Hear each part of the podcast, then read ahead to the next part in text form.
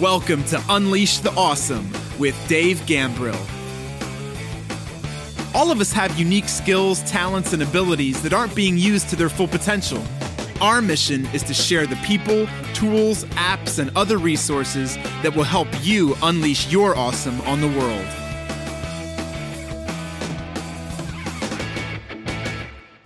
Yo, what's up? It's Dave. Welcome to another episode of Unleash the Awesome. Today, let's talk about how your scarcity mindset is absolutely destroying your opportunities. Scarcity mindset. Almost any time I'm talking to people and I mention things that I want to do or take a risk, unless these people are already in the kind of entrepreneurial circles I hang out in. But if these are people that are not in that arena, and I say, hey, I'm going to try this thing, or hey, I'm going to do this thing, or I'm thinking about doing whatever, I'm thinking about investing in this, they go, yeah, but what if fill in the blank with a negative thought? Dr. Daniel Amen calls these ants automatic, automatic negative thoughts. what if it goes wrong? What if everything goes wrong? What if you lose everything? What if this happens? What if negative, negative, negative, negative scarcity, negative scarcity? What if, what if, but what if, but what if, but what if, right?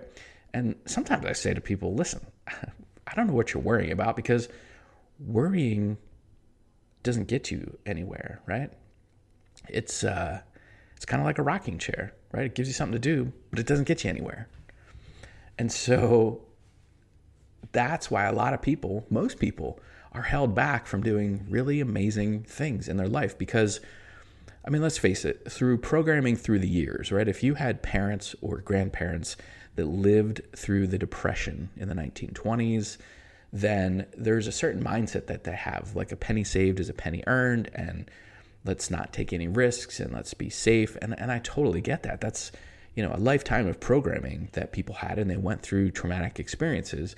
But then a lot of that stuff rubs off on their kids and then their kids maybe that's you and then sometimes you pass it on to your own kids and we all do it but like the, there's really simple things. Like i remember you know this idea of like you know save electricity turn off lights and i don't know if this is 100% accurate so if you're an electrician you, you want to correct me send me an instagram message.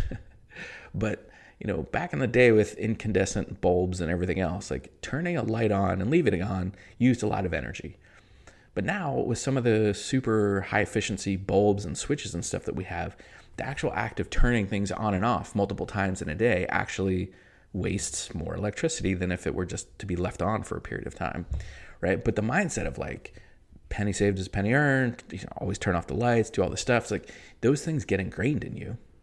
And honestly, if you grew up in the school system we had in the United States that was created to make employees right? For the Industrial Revolution, school was created to create people that would pay attention and listen and do what they were told and be good employees. It wasn't created to create entrepreneurs.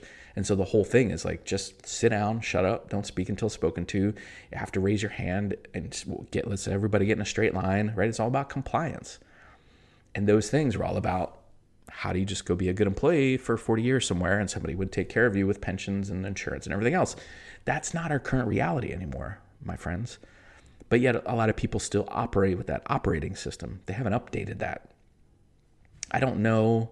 Um, there's probably some, but I can't think of any offhand, any companies that are still offering pensions. I actually still have one. They stopped doing it years ago, and my wife actually has one, but also the company that she works for stopped doing it. So those are pretty much going away, right? But people were like, hey, go get a job, stay there forever, blah, blah, blah. And just taught people, programmed people to avoid risk really at all costs. And honestly, our biology is set up for that. All right. The whole idea of our, our body and our biology is to be safe, to avoid saber-toothed tigers, to not play with fire, right? To do things that are going to preserve our life, that keep us alive. So it's kind of our biology and our psychology, in some sense, is set up to avoid risk. But you've probably heard the thing that Uh, better safe than sorry, right? But safe is the new sorry. Like you have to figure out how to take risk. Things are changing so fast. So instead of thinking, what could go wrong, right? Uh, most people's default position is I want to do this really amazing thing, but what could go wrong? And I'm going to encourage you to just flip the script on that and start to think about what could go right. Why do we always think about what could go wrong? All the things that could go wrong.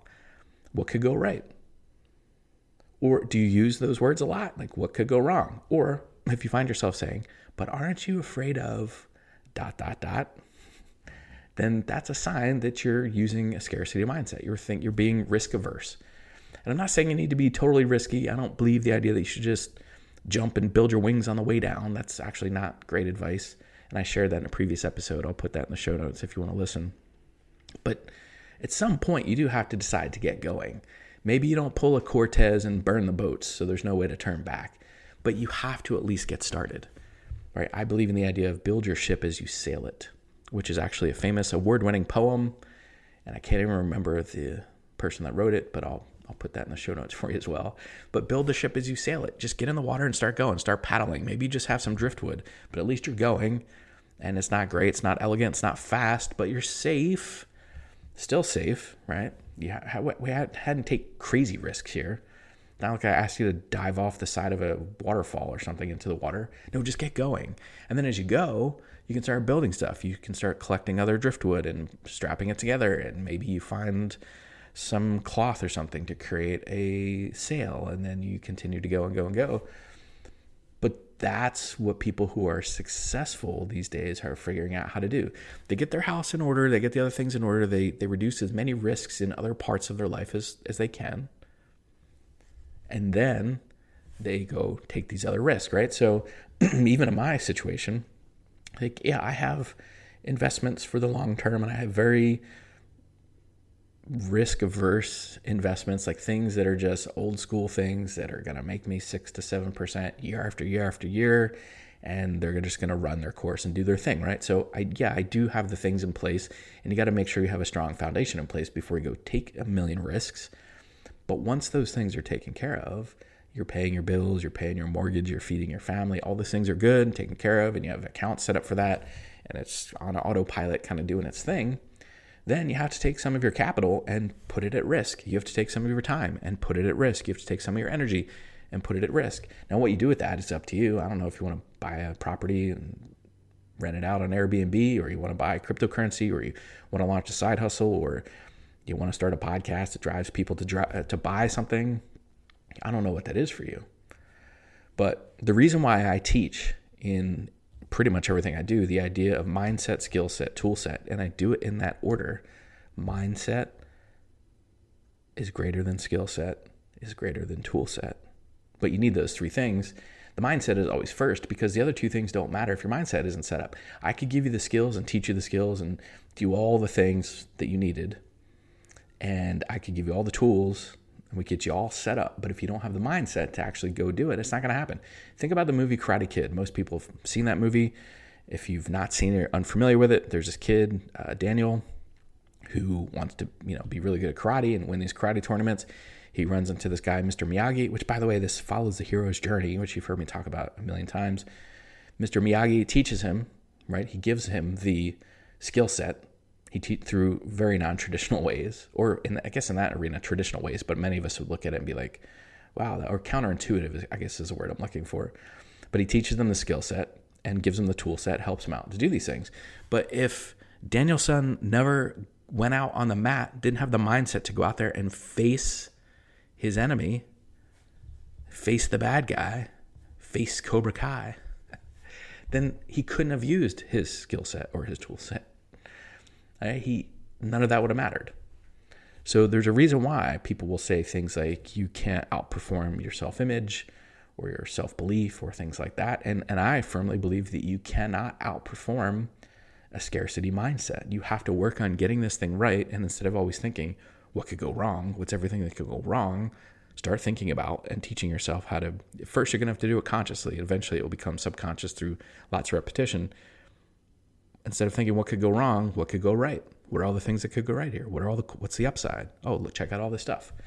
Again, I'm not saying just disregard risk altogether, but we are really bad generally as human beings at risk and understanding risk and the data behind that. Right? Like people say, like, oh, don't go in the water, there's sharks out there. Well, I think this data still holds true. I think more people in the United States are killed by vending machines every year than sharks. People still use vending machines. Clearly, people more people are killed in automobile accidents, but people go get in their car every day. But for some reason, we have an irrational fear of sharks, even though the risk of that is super low. So a lot of people say, I don't want to go in the water because what if there's a shark out there? And I say, I want to go in the water because I like to body surf. I like to surf. I want to learn how to windsurf. I want to go out on a boat. I want to go fishing. I want to go out in a ocean kayak with the dolphins when they're out there in the morning. I want like I couldn't do all those cool things. Those are all the cool things that could go right. What could go wrong? I don't know. Maybe I get attacked by a shark, but that the chance of that happening is I don't know if it's infinitesimal, but it's small. Uh, there I'm more likely to get killed by a vending machine, even though I don't use vending machines. so the risk for that, for me, I guess, is actually zero. But think, just think about that. Like, think about the things you look at. Think about the things that you you've been programmed with. How many times you find yourself saying things like "What could go wrong?" or "Aren't you afraid of?" or "Better safe than sorry?" Like, those are all code words for scarcity mindset. And so, I would challenge you to have some kind of pattern interrupt when you're saying those things, when you're doing those things, when you're thinking those things you got to figure out a way to stop yourself. If you want to wear like a rubber band on your wrist and just snap it, if you find yourself doing it or saying it, right, that'll be enough to be like, whoa, I can't believe I just said that. Aren't you afraid of? Right. Because if you can't figure out how to overcome the scarcity mindset, a lot of amazing things are out of reach for you. A lot of really cool things will, you'll never get to experience. Right? You've probably heard the saying, everything worth having is outside of your comfort zone. I don't know if everything worth having is outside, but a lot, most things worth having are outside your comfort zone. Really cool things. You're not going to do them if you're just sitting back and you're comfortable and you're eliminating all risk from your life. It's going to be a very boring life that you're living, and you won't be able to go chase some of these really big goals and dreams that you have. So, work on that today. Work on overcoming that scarcity mindset so that you can go unleash your awesome on the world. See ya. Thanks for listening to Unleash the Awesome. Please be sure to subscribe, rate, and review wherever you listen to your podcasts. And please share us on your favorite social media platforms using hashtag UnleashAwesome.